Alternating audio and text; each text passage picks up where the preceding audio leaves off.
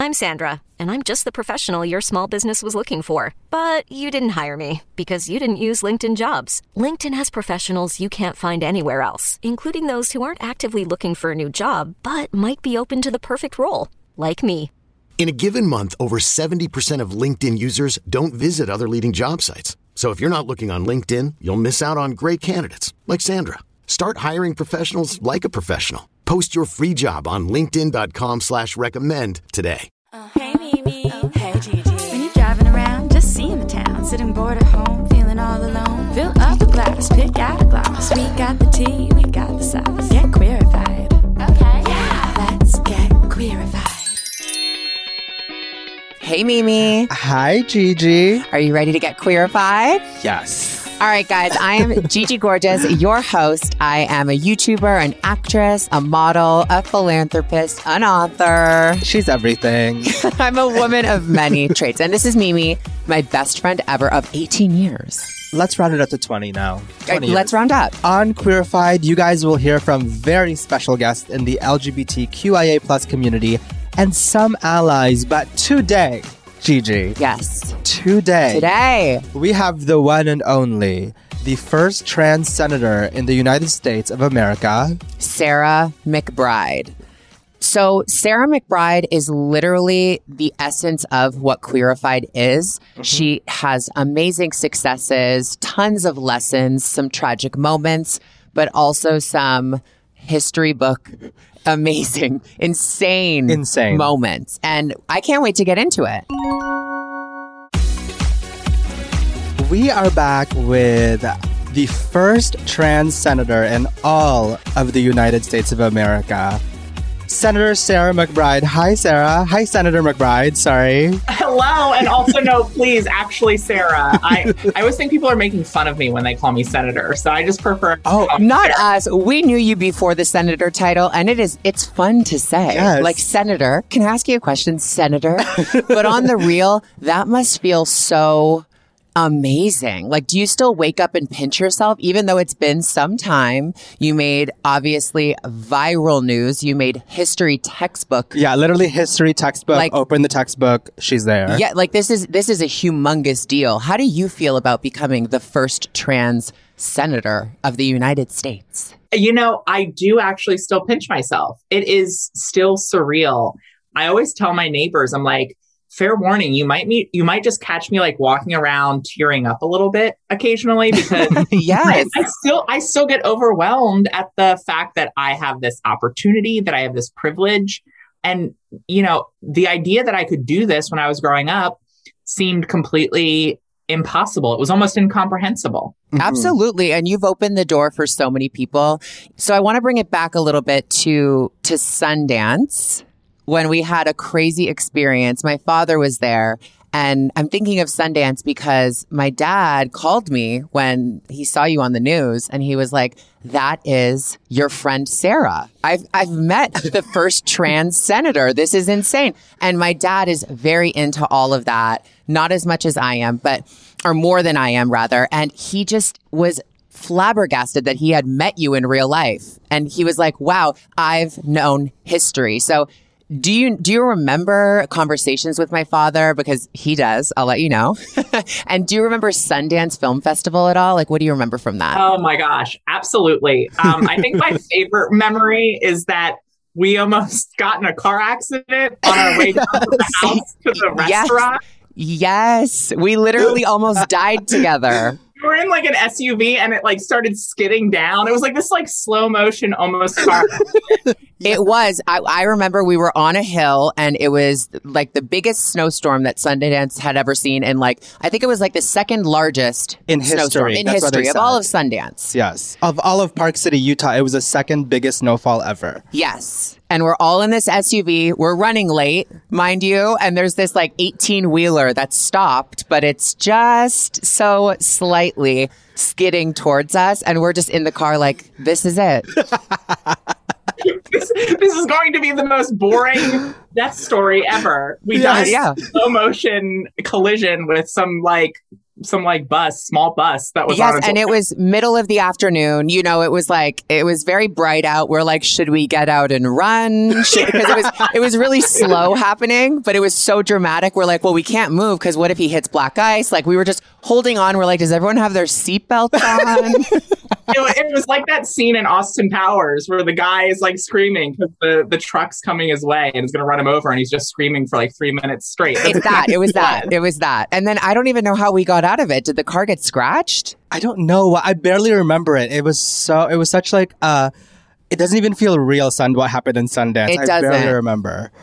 Ugh, so weird. Yeah, and I do remember the snowstorm. I just figured that that's what it was always like in Park City. yeah, same. I mean, every time I've been there, it's been it's been snowy as hell. But anyways, I just wanted to give my dad a shout out. Shout out to you, Dad, David, the father of my life. Uh, he just is so obsessed with you, and congrats on everything. I will just say, because I know we got sidetracked on our slow motion collision, almost slow motion collision, but I loved meeting your family. I met your dad. Aw. I remember I remember meeting your brother and Tiffany. And I just I think about that trip a lot, actually. Oh, Mhm. I remember I found out you were running for Senate or you were thinking about it.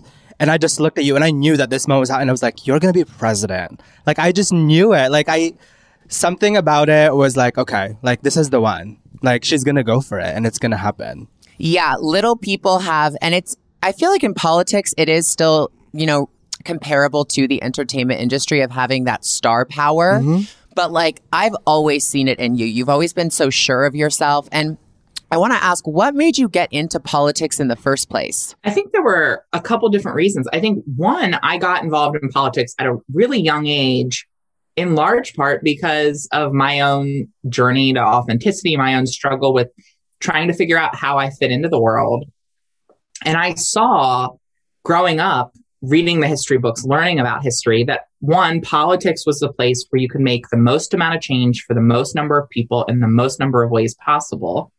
And that perhaps it was the way that I could help build a world for more trans people to live openly and authentically. And even if I never mustered the courage to come out, perhaps in helping to build a world where trans folks could come out, I could almost vicariously live through them. And so I think I got involved in large part because of my own struggle with being trans and my own struggle with coming to terms with that and wanting to build a world that was more welcoming for people like me. And then really anyone who faces discrimination or ridicule or stigma simply because of who they are. How did you get into it? Were you volunteering? Were you an activist? I started out volunteering for campaigns. I was in middle school and high school. In middle school and high school? So you were the overachiever. Yes. Beyond. Well, in some things, in Uh-huh. other things, I was very much not an overachiever. and, and what I did was, I was like, okay, I'm going to get involved in politics. And I had a core group of friends. We were super involved. But what we do is we would host parties after a volunteer event. So we would get like 40 friends to come with us to a volunteer event with the promise of a really awesome party afterwards. And we became these powerhouse politics because we were like, if you if you promise a party at the end of it, people will come. totally. And that's often how the world works now. yes. Honestly, so much can be done if you just develop relationships with one another and if you have fun together. And we were able to do that. And it was really a recipe for a lot of success. And so I got involved that way. And then I eventually went into advocacy after I came out because I came out and I had an incredibly positive experience coming out in college. The community was really supportive. My family was was supportive, and yet it was still the hardest thing that I had ever done up until that point. And I thought, God, if it's this hard for me, how does anyone else do it? And so I got involved in advocacy because I wanted to make sure that the experiences that I had were no longer a privilege, but a, a right guaranteed to everyone, no matter their gender identity or their sexual orientation. Amen. Amen. So when you ultimately decided to run, of course there was backlash. I mean, you made history, like we said. Of course, nothing nothing ever as a first comes easy. But you mm-hmm. put Delaware on the map for me. In my head, I'm I'm a Canadian girl. I know Canada, I know California and New York. I didn't really know of Delaware. So hearing of it, knowing of its location on the American map, I would assume that it is extremely closed minded, extremely discriminatory against trans people, people like us. But when I met you, I was like, are they progressive? Did she get backlash? Were they all like, yes, Sarah for Senate? Or did you, what did you experience during that time? You know, one of the things that I, I always talk about when I talk about my love for my home state of Delaware is that we are a small state. We are just under a million people. And so I call us a state of Wow. neighbors.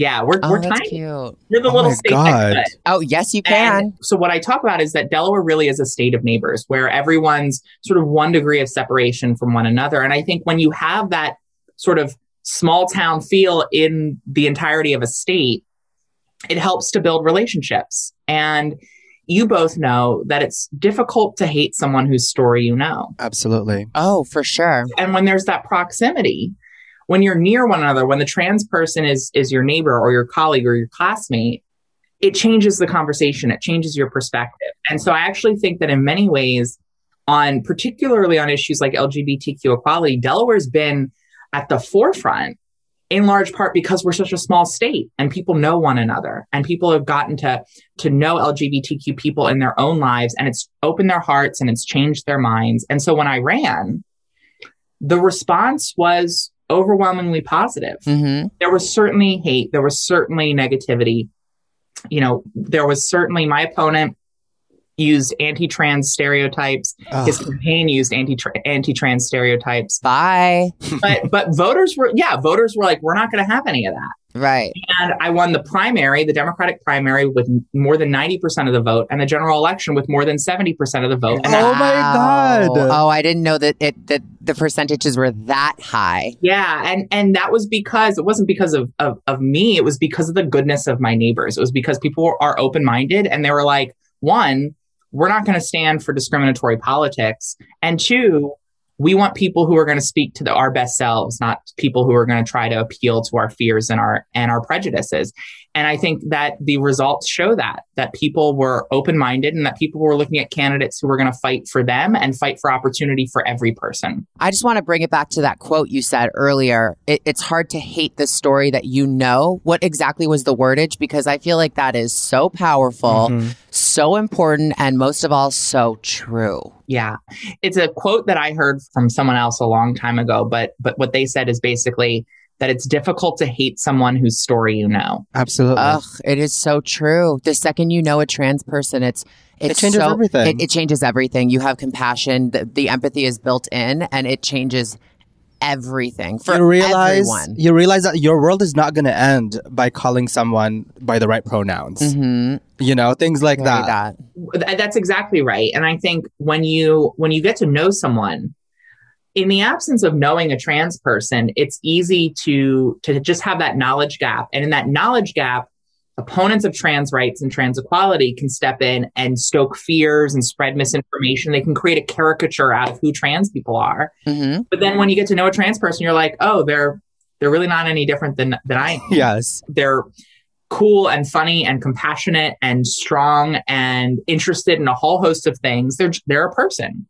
And once that clicks, once you understand that behind a national conversation are real people, inevitably it lays the foundation for those hearts to open, those minds to change, and for people to support equality. Exactly. I feel like all people are looking out for for trans people is the enemy, the weirdo, the Mm-hmm. They're freak. trying to um, trick us. Exactly, exactly. There's so many stereotypes behind it, but like you said, once you invoke humor and love and trust and, And just- friendship, when you realize that trans people are just boring, normal people like the rest of us. exactly, exactly. You know, once they see the normalcy behind us, it's fine. But in the end of the day, we've we've walked in shoes that are so uncomfortable for so long. So we are the unicorns of the human race, and I will say that for Delaware and for the world. right. That's absolutely right. I mean, we are both boring and fabulous. all the Exactly. same time. totally. At Alma, we know the connection between you and your therapist matters. But if you're already feeling stressed and burnt out, the idea of trying to find a therapist you really connect with can be overwhelming. That's why Alma's focused on helping you find the right therapist for you. When you browse their online directory, you can filter your search based on the qualities that are most important to you. Then you can book a free 15 minute consultation call with any therapist you're interested in seeing, so you can get a feel for whether they're the right fit before you commit to a full length session. Alma also makes it easy for mental health care providers to navigate insurance. That's why 95% of therapists in their directory accept insurance for sessions. So you can find care that's affordable without stressing about the paperwork. You want to talk to someone, but not just anyone. Alma is there to help you find the right fit. Visit helloalma.com slash therapy60 to schedule a free consultation today. That's helloalma dot com slash therapy60. Senator McBride, what do you do on a day to day basis? Well, I'm still learning my job because I'm only Yes. six months in. No, but uh, you, you know, on a day to day basis, what I get to do is I get to vote on the laws that govern the state I love. That's so exciting. Is that like through email? Is that during a phone call? Like, do you, because I would assume without COVID, I would assume that you are kind of Delaware's talent. You are their Senate senator.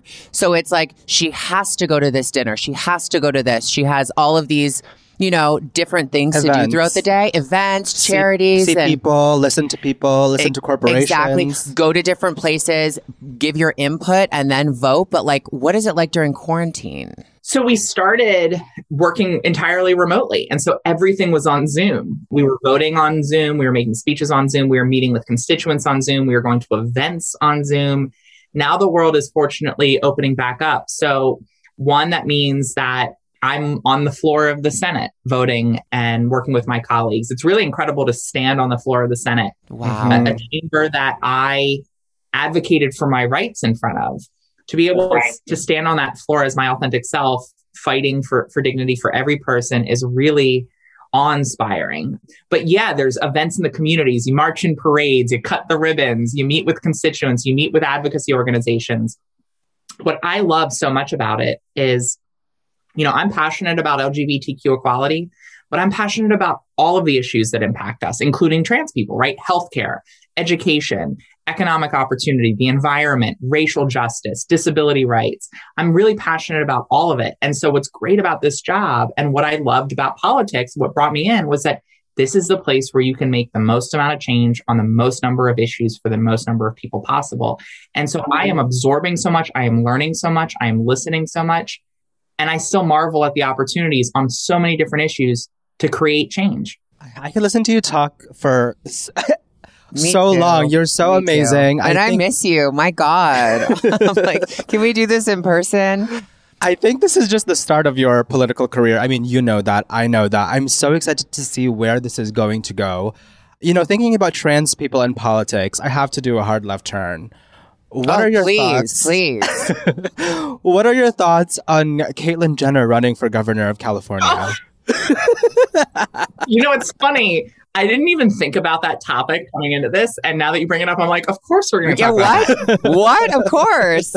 So, you know, what I had always said prior to this race is that Caitlyn Jenner's coming out was a net positive for the community. One, we should always celebrate anytime someone comes out. And two, that her coming out was really a cultural moment where there was there were conversations happening around living rooms and dinner tables that were never that had never happened. Yeah, that's the big positive takeaway for me. You know, whenever whenever I've been asked or whenever I've seen, I'm like, at least it is a, a household topic nowadays. Mm-hmm. You know, it wasn't when we were growing up. That's right. It, it, it was completely out of sight, out of mind. Yes. you know, I'm not sure what to make of the seriousness of her campaign. I, I, I don't, I'm not entirely sure. I, you know, I see her on Fox News, but I'm not sure that I see her talking to voters. And certainly, what I think is dangerous is that when you have a prominent transgender official validating the really dangerous anti trans bills that have been introduced across the country targeting trans kids in school, in after school programs like athletic programs, targeting them for discrimination, putting a bullseye right on their back for bullying, that can have dangerous consequences. And so, you know, the trans community is mo- not a monolith.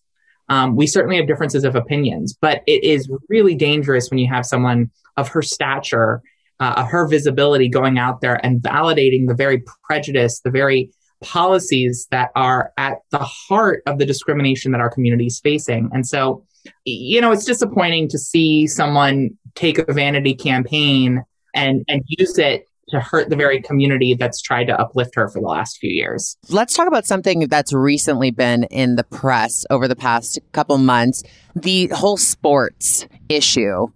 And the fact that she spoke on that, I was gagging. I was like, oh my God, you know, former athlete myself and former athlete herself, and Mimi also former mm-hmm. athlete or current athlete. I just feel like it is so crazy that she would say what she said because all I would want growing up, if I was competing on a national level, Olympic level, or just with my friends in a pool. Literally, diving. just little girls playing soccer. Right. It would make. Now, who cares about the Olympics right now? Nobody goes to the Olympics if you really think about it. But well, that's talk what about that's what she that's what she had said. She was like, they need to be tested if they're going to be in sports, but at the baseline level, everyone starts playing sports as a young. Nobody Mm-hmm. starts on a competitive level. You have to grow to that. So it's like starting knowing that you can't play with the girls if you're a trans girl or a trans boy or you're somewhere in between, and you just want to pick what you gravitate towards. It's just so devastating to me. Like I didn't make it to the. Mm-hmm. Olympics, but if I if I wanted to, I couldn't now. You know, I don't know. Like Olympics, I think Olympics and you know community sports are two different, com- completely different topics. Mm-hmm. And I think community sports is way more important to talk about because this is affecting literally children. yes, Children. Yes. This is what's being debated right now. Whether children can play sports with their friends. Senator McBride, what are your thoughts on that? Yeah, well, first off, I'll preface it by saying, you know, you two talked about you know current or former athletes. I'm a never athlete, so I, I was always losing every competition that I was in, no matter no matter how the world perceived me. You know, I, I think you both are right. First off, I'll say on the Olympics, even the Olympics, which has a fairly strict policy, their policy would be too inclusive for these bills if the policies of these bills were applied to the Olympics. So even the Olympics is more inclusive than what these bills would allow in, in their state programs. But I think the broader point is so right that what we're talking about here is we're talking about kids being kids, kids being able to play with one another, exactly. kids have the same opportunities as one another to to develop relationships to develop the skills and and the values of teamwork that are at the heart of these school programs and when you're pushing these kids out of that you're you're seriously seriously limiting their ability to get a full safe quality educational experience by keeping them out of these programs consistent with their gender identity. And ultimately ultimately that's what these bills are about. They're not just about sports. They are about validating the very prejudice at the heart of anti trans discrimination, the idea that trans people aren't our gender identity, one. And two, they're about putting a target on these trans kids' backs that results in really serious bullying, discrimination, even violence. And I'm going to get like super heavy for a second. But ultimately, these bills are being pushed forward because these politicians want to make life so difficult for trans kids that they never grow up to be adults. That's Exactly. the consequence. Those are T. the stakes. Absolutely, Oh my I agree. I agree. And It's horrible and it's so true. You know, as queer people, we've been gate kept out of sports. And as an athlete, you know, I know that we lose out on so much by not being in sports. We don't get to know like goal setting, building confidence, knowing that you can achieve something if you really put yourself to it. Those are there are so many things sports teaches young kids. And as queer people, historically, we've never been allowed to do that. You know, we've never been a part of that. hmm It's true. And it is true. I mean, reflecting back on my experience as a diver when I was en route to the Olympics, full on, was absolutely not out. And I was having a gay experience with one of my teammates, but we didn't feel comfortable to share our stories, whether it be personal, you know, insecurities, family at home, friends, or because of the sport, because of all of the, you know, politics of being a competitive diver. I mean, there really weren't many out there. And, you know, Greg Louganis was out of the closet mm-hmm. and he was loud and proud and uh, came way before my time. So I always had that kind of bookshelf mark of But I never went anywhere. Right. Like the doors he opened never stayed open. Exactly. And now we have like Tom Daley, who's mm-hmm. kind of like the face of diving. Mm-hmm. And there's that. But back then it was, it was like I couldn't come out for many reasons. But one of them was because I didn't want to be like the, the odd one out in my in my athletic role in the butt of the jokes.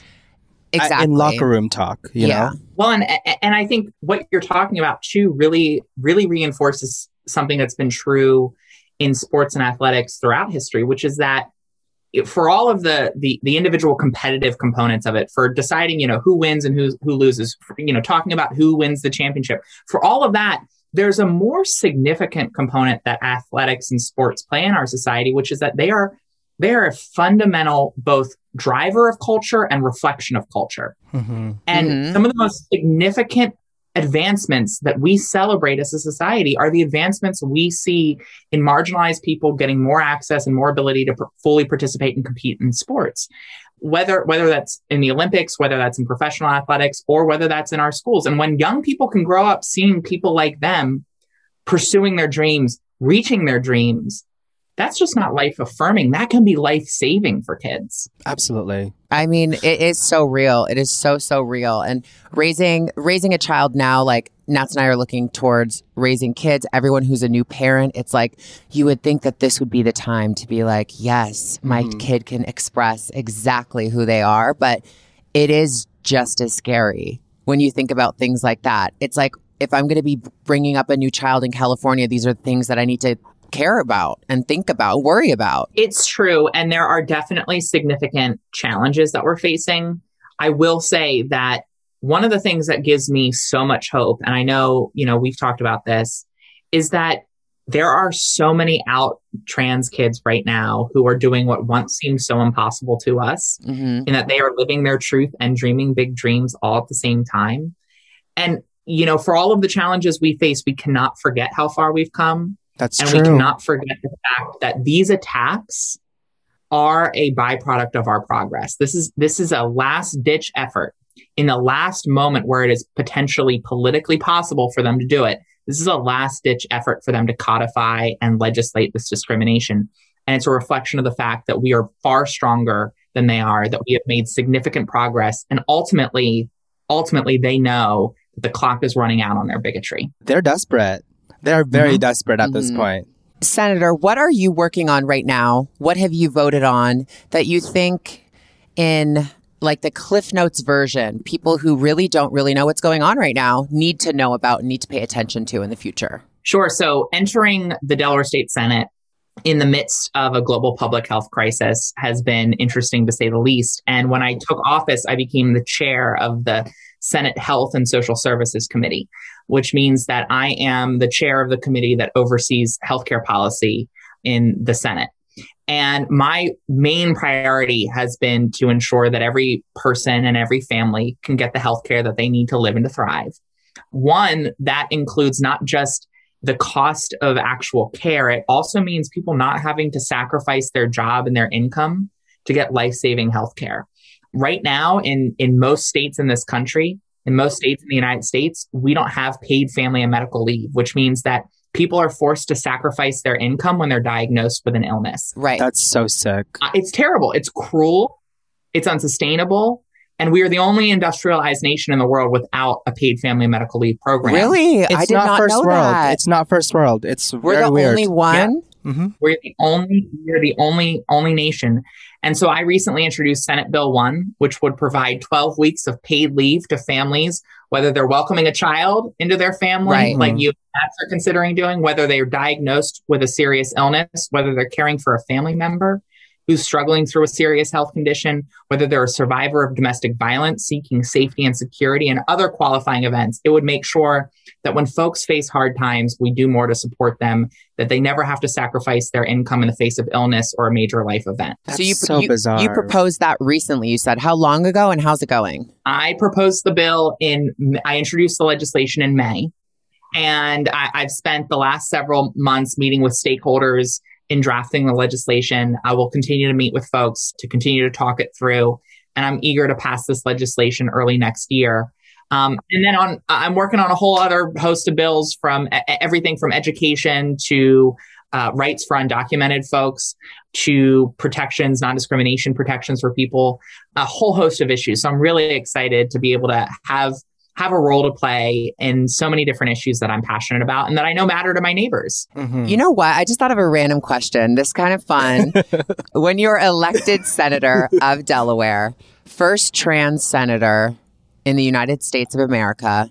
Who was your most exciting person that reached out to you that you kind of, as a little girl, screamed about Good question. inside? Oh, oh yeah. I mean, a lot of, a lot of. There's like articles of like celebrities celebrating Sarah McBride's Right. If it was if it was a celebrity or if it wasn't, I just want to know what was your like this is crazy moment. I think when like you know Kerry Washington and all of them were tweeting. Oh my God. Oh wow, I love her. I'm good friends with Amy Schumer, and she when I won the primary, she she FaceTimed me, which was which was lovely. Right. Oh, I love her too. I, of course, um, you know I'm from Delaware, and you know I go back with Joe Biden, so Mhm. you know, The receiving Bidesters. from from the president elect of the United States at that point Crazy. Wow. was surreal for me. I mean, I, it is unbelievable. I was endorsed during the campaign by President Barack Obama, which was Wait, what? You were? yeah, yeah, which was not in he didn't come, but he endorsed my campaign, which was that I think was the moment where I I have have chills. goosebumps. Mimi I have has chills, and I'm seeing them. Yeah, really. oh my god. yeah, I I broke down because he was certainly for me when I was growing up the the idol, right? Mhm. The, the Right. icon for so many different reasons, and for his, for him to endorse my campaign was surreal more than anything else. wow. Wow. That is huge. Wow. I was thinking like I was thinking like your friend from from high school. not, not Obama. Not Obama. I thought you were Like talking- your oh, your art okay. teacher. Oh no, no, no, Miss Sarah, you gave me everything. Miss Senator McBride, you gave me everything and I, more. I'm sorry. I thought you were asking for like well known. Oh yeah, no, you I just killed say, it. Wow. I've just I've just been queerified on, on my own podcast. I will say, I will say one thing, and she's she's well known. Danica Roem, who became the first out trans legislator in the country, right after the polls closed, she was elected three years ago. Right after the polls closed, I was driving from my old high school, which was the last polling location that I visited as the polls were closing. I was driving from there to the the hopefully victory party, and about 15 minutes after the polls closed, I'm drive I'm I'm in the passenger seat. I'm refreshing the results on my phone over and over again. And the first batch of results come in that have me winning by such a margin that it was clear that I was going to win. Oh my And god. instantly, instantly, my phone lights up with a call from Danica Roem, the first out trans legislator.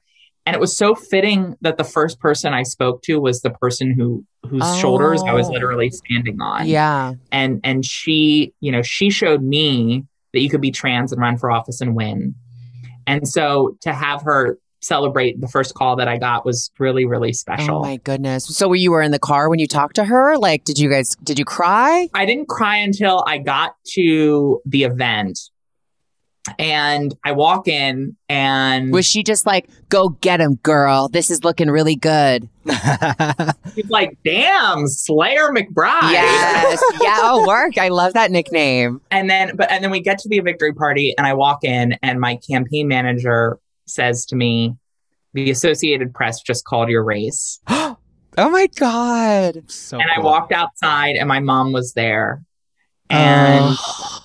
my mom sort of grabs me. There's this picture I've seen it. where I'm like my mom's grabbing me and I'm grabbing her and she's crying and I'm crying. And it was just it was a really it was it was it was really special. And it was a small group of you guys, right? I remember in the photo, it didn't look like it was very many people. I was like, they are freaking out. The 15 people that are there. well, we had to be COVID safe. So we could only have, it was the, you know, there was a huge spike happening. So we only had about like, you know, the core group of 15, 20 folks that worked on the campaign that were in my family, close friends. So we couldn't celebrate to the scale that we wanted to. And we certainly did not anticipate there was a period of time where there weren't any results in the presidential election. And so the news when when my race was declared it was relatively early in the evening just spread like wildfire across the country. And, and we were certainly not expecting that that result uh, that and that response. Right. it was powerful in that moment you know the real work begins after you win an election but to know on that night that we were sending a small but important message to a young person huge here in delaware or message. elsewhere My God, it w- it took the world. I feel like even the aliens heard about it, bitch. Yes, when I first saw when I saw it on Twitter on my phone, I screamed. I yeah. ran around in Me too. circles. I couldn't believe it. I didn't know this was happening today. That's what I felt. Oh, me oh, too. I was like, I have not been What? keeping up. Yeah, like Yes. today, right now, it's official. Huge. Congrats. Honestly, congratulations. I'm so proud of you. I'm so proud of the work that you're doing Yeah. and continue to do. I feel like you will genuinely change the world for the better. It's very um like one of us, one of us. totally. totally. Well, the feeling is more than mutual. I love you both, and I just love everything that you both are doing, and that you've started this podcast, and I get to be a guest on it. Oh yes, honey. We, we we there's no way we couldn't have the senator. There's no way. Mm.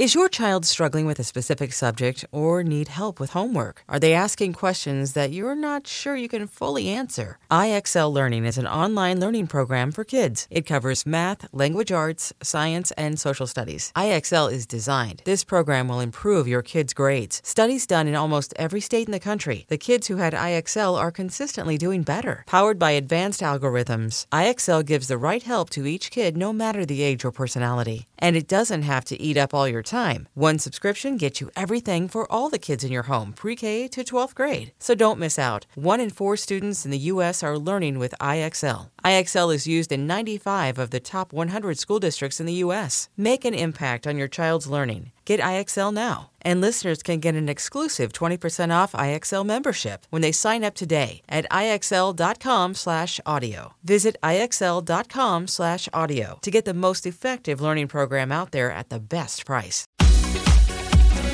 Sarah, a big part of your story is the love of your life.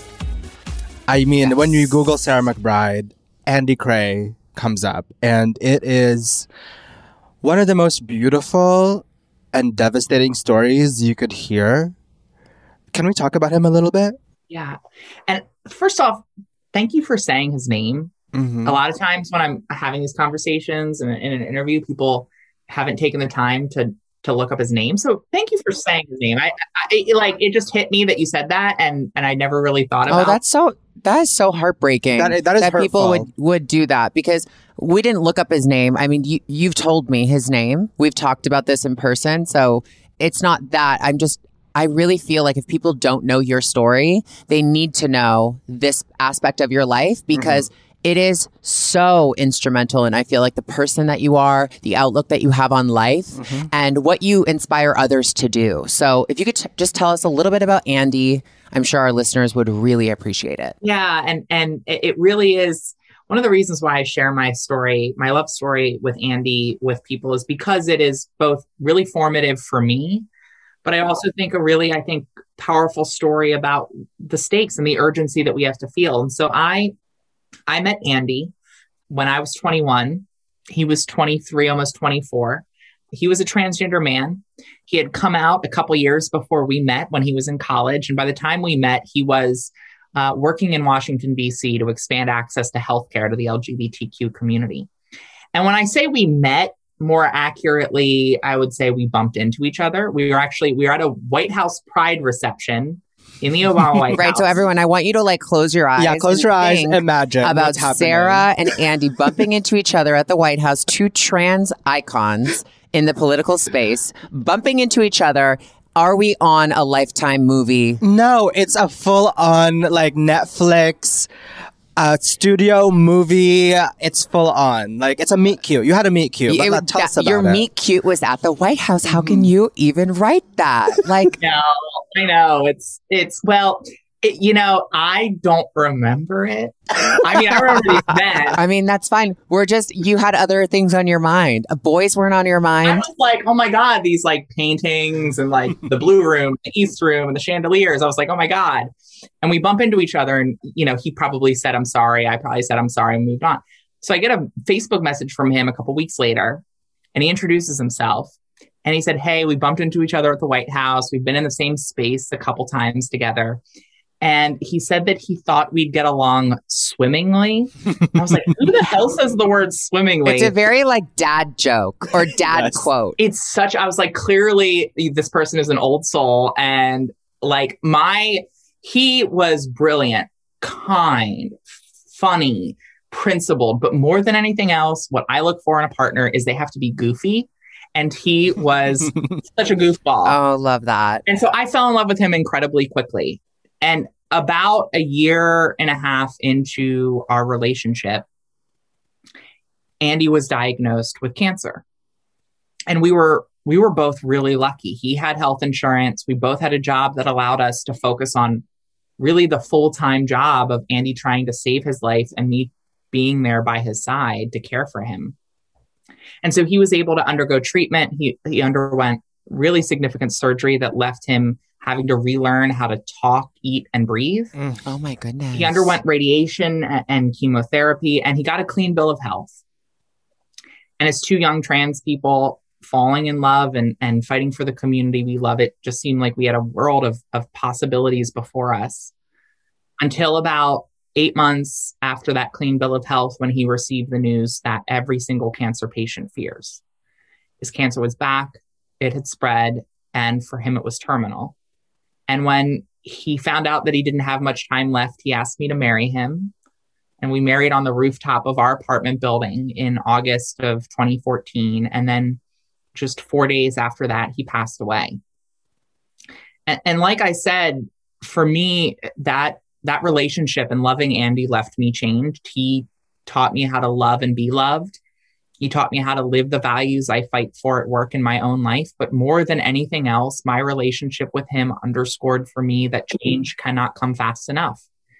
That every day matters when it comes to building a world where every person can live their life to the fullest. And that when we ask people to sit back and allow for a slow conversation to take place before we treat them with dignity and ensure them opportunity, we are asking people to watch their one life pass by without the respect and fairness that everyone deserves. And that's just too much to ask of anyone. Yeah. Wow. Wow. Thank you for sharing that. I feel like I just relived it. I'm very excited for everyone to get into that part of your life. And I just want to mm-hmm. I want to pull a quote that kind of relates to what you said a couple seconds ago. You said, "There are many lessons I take from his passing, but the biggest is is that though we may feel invincible, we never know how much time we have left." Life is too short for outdated dogmas to impede on our pursuit of happiness. And I feel like I can relate to that mm-hmm. beyond. You never know. You, you know, grief is something that you, you are never prepared for, but it's what you do with the grief. And that quote is just so beautifully said. I just feel Do you it. relate to it? Oh, I, I relate to it on so many levels. Like when I, one of the biggest, the biggest loss in my life was my mother.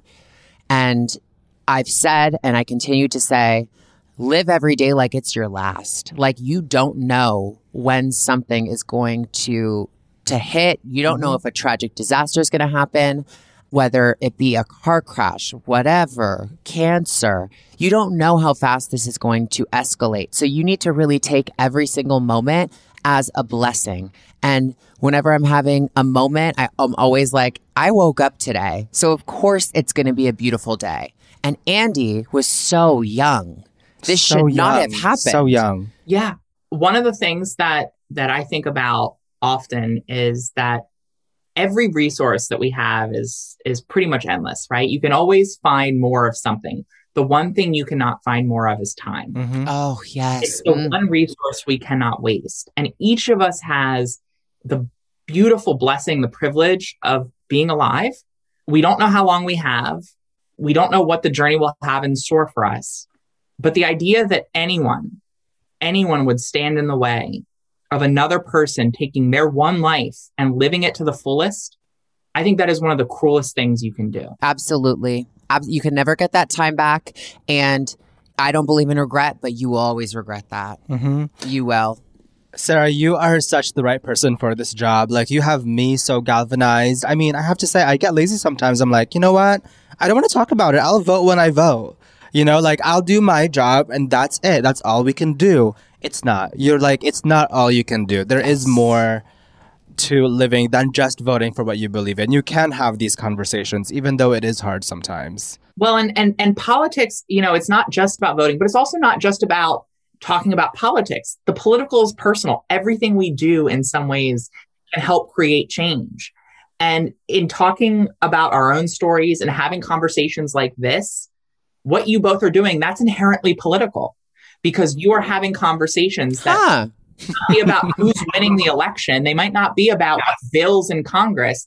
The conversations that you're having, though, are helping to educate people. They're helping to illuminate different experiences. They're bringing joy to people's lives. That is just as political as passing a bill or voting on election day because it creates change for people. I mean, oh, I love honestly, every time I step on a court, a tennis court, and I play a man who's twice my size, Hello. so masculine, ready Hello. to beat me, I feel like I'm, you know, making a political act. You're a Just to tennis- step you're a tennis that senator. court. Like, I act so gay just to let them know that I can be so fucking gay and I'm gonna kick your ass. Like, that's, I just love, love being that. so gay in front of these Yep. people. Uh huh. Uh huh. Uh huh. flex, mother. Flex. Sarah, this has been so enlightening. You always get me so galvanized and ready to fight for our rights. Thank you for being a fighter for our rights. Do you want to stay with us and answer some queries, some questions? Sure. Yes. Oh, thank Absolutely. you. Thank you, Senator. All right. We are going to be right back after this little break. Imagine the softest sheets you've ever felt. Now imagine them getting even softer over time. That's what you'll feel with Boll and Branch's organic cotton sheets. In a recent customer survey, 96% replied that Boll and Branch's sheets get softer with every wash. Start getting your best night's sleep in these sheets that get softer and softer for years to come. Try their sheets with a 30-night guarantee, plus 15% off your first order at bollandbranch.com code ODYSSEY. Exclusions apply. See site for details.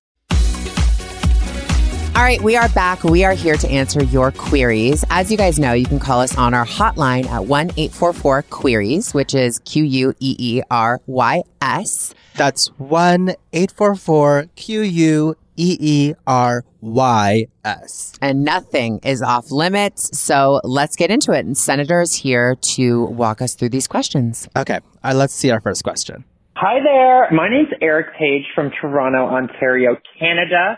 And I have a question for the one and only Mrs. Getty Gorgeous. What is the best piece of advice someone gave you leading up to your wedding, during your engagement, or on your wedding day? Mm.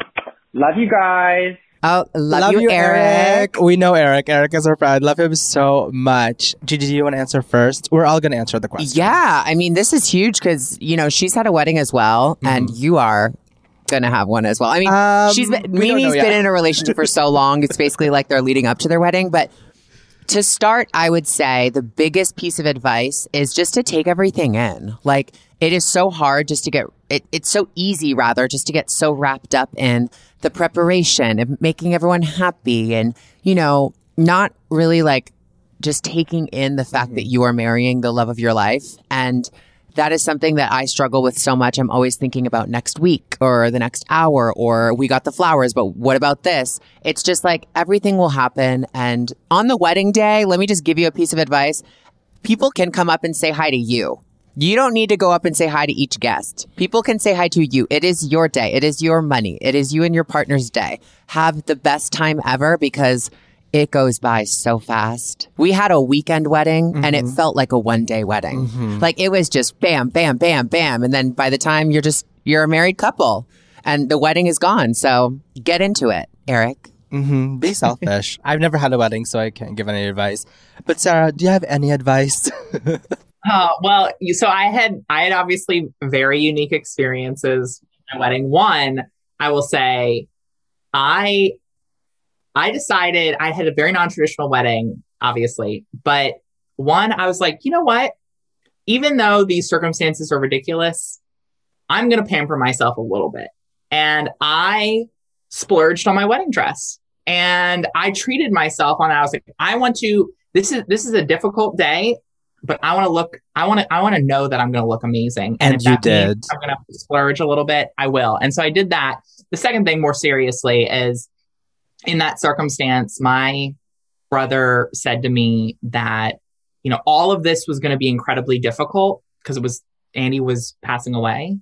That I should take a, take stock in the acts of amazing grace that would fill my life hmm and that grace was everywhere.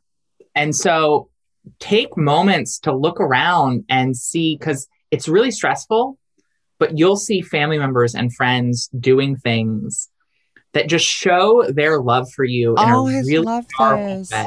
Mhm. And carry those moments with you when things get hard, when things get tough, because all of us can bear witness to those acts of amazing grace. And you don't have to be in my circumstance to see that grace surround you at your wedding. I love that. That's that. such a good question. It's so good. I feel like I, I'm going to take that with me always. Sarah, have you ever thought about selling your story to a movie producer? No comment. oh my God. Yes. Word. Wait, is that a yeah? Oh, That's okay, okay. definitely a. It's happening and being filmed now in Uh-huh. Vancouver.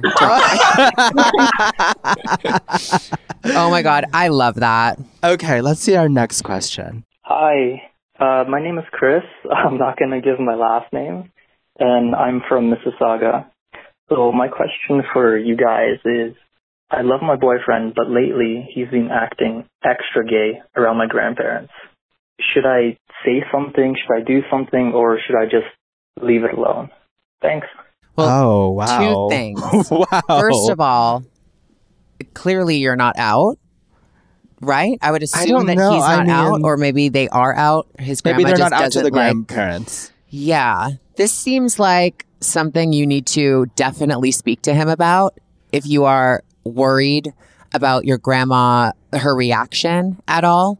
But I want you to look also inward within yourself. Is this something that is triggering you because you're not expressing your true quote unquote gayness? Or is this something that is maybe something your grandma will love? Like, is she obsessed with it maybe? Listen, you cannot control anybody's behavior other than yourselves. If your boyfriend wants to be gay in front of your grandparents, you should support your boyfriend.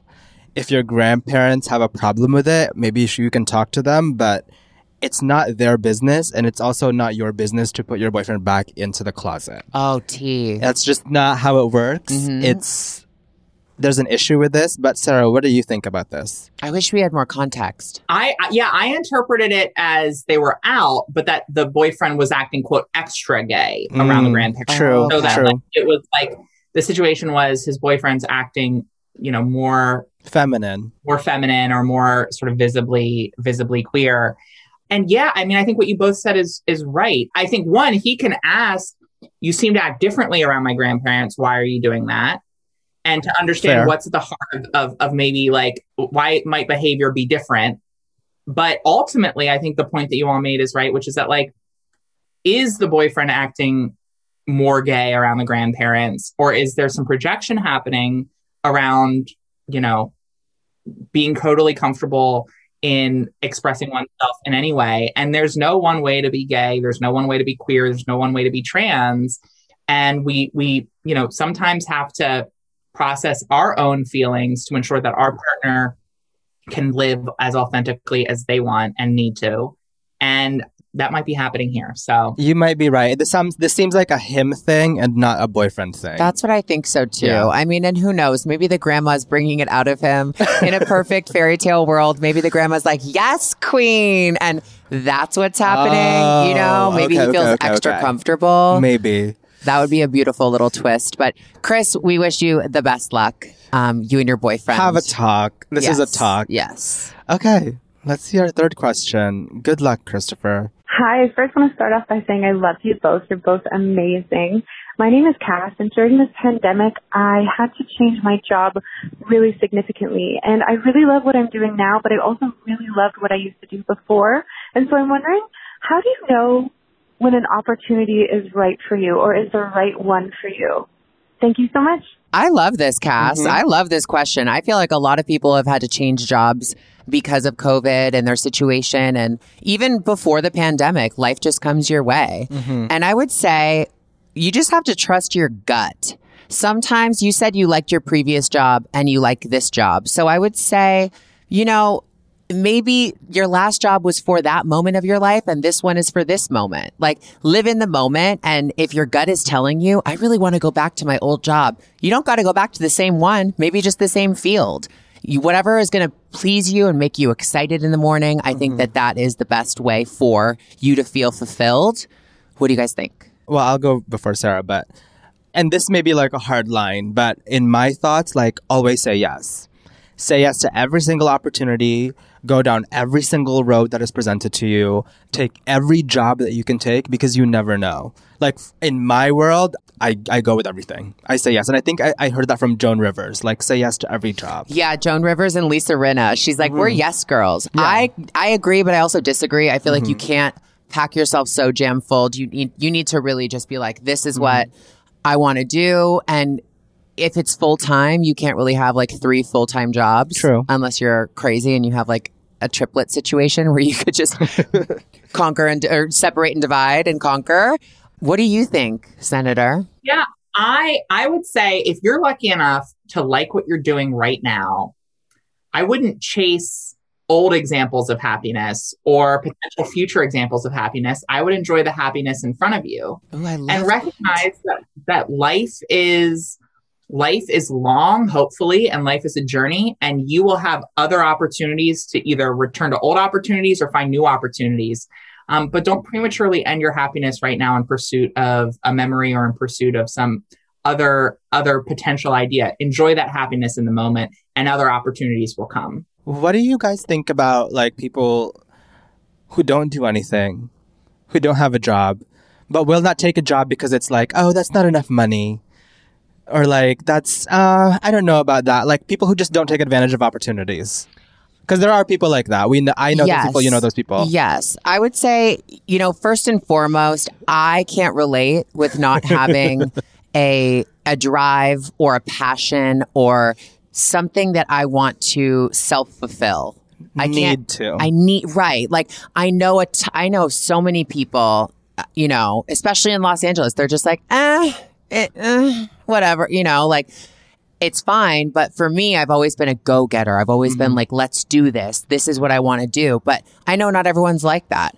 I think that if you are one of those people who's passing up opportunities, Mhm. you're going to end up kicking yourself in the ass. You You're will gonna end up see nothing. exactly. You will see it not maybe tomorrow, not next year. In time, you will look back and be like, I damn well should have taken that opportunity Mm-hmm. because life isn't as good as it was or Mhm. isn't it as easy as it was or you know whatever it may be i just feel like everyone kind of learns their lesson Yeah. sooner rather than later you know And I also think that like this is going to sound super practical, but I think sometimes we can hold out for the perfect and let the perfect be the enemy of good or even great. And sometimes we should take the good and great in front of us, Absolutely. seize that moment and make the best out of it. The second thing I'd say though is that if someone's passing up opportunities, really look into yourself and ask yourself why are you passing up that opportunity? Is it because you is because you don't want to do it or is it because you're scared? Is it because you're worried about fulfilling whatever opportunity is coming your way? And if it's that fear, go for it. Do it. Take the risk.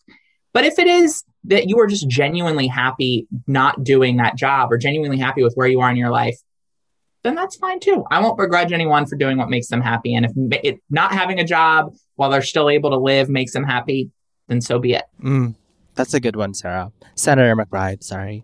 Sarah. okay this is our last query of the ad. Here we go. Hi, Gigi. I'm a big fan. My name is Stephanie, and I'm from Houston, Texas. I recently lost my dog, Bubble. Um, I had her for about 10 years, and I'm really just missing the time spending with her. And I was wondering if you think it would be too soon for me to start looking at getting another dog. All right. Thank you. Bye. oh my heart can't. first of all rip bubble i Sorry, love that Bubble. name Yeah. that is so cute was that stephanie Stephanie, I think. I would say if you're asking the question if it's too soon, I don't think that it's too soon. I don't think so either. I think you should just go for it. It, it. 10 years is so long. That is so beautiful. You're so lucky to have that time with Bubble. And, you know, go for it. Go, Yes. go for it. Ditto. Ditto. Get a dog. I will, and let me just say two things. One, screw anyone who tries to police your grief. Mm-hmm. Oh, gr- oh my God. Another quote, another fire quote from Senator. That's a great one. Like, I'm sorry, but I'm also sorry about your loss because I, I, I know losing an animal can feel just as deep as losing a person because you spend so much time with them. And the final thing I'd say though is that in getting another animal and getting a new a new pet, a new dog, that's actually a tribute to Bubbles because what you're saying is that you so loved your time with Bubbles that you can't imagine living without a joy in your life like that and that you're searching for it again and that you're it's a tribute to bubbles i think to get another dog I love that. I For- love that. For me, I would get a completely different breed. You know, don't replace Yeah. don't replace the vision because you're gonna wake up and be like Bubbles. Oh no, not that's that's not Bubble. Oh, that's my God. new dog. You know, like different color. go for a different vibe. But Mm-hmm. I, I, I, def- I definitely agree. It's it's still a tribute, and that's Yeah. beautiful. yeah, she sounds like a dog person. Yeah, so- Stephanie, please, please uh, uh, Instagram us and please show us your new puppy when you And get show one. us Bubble. And show us Bubble, yes. Awesome.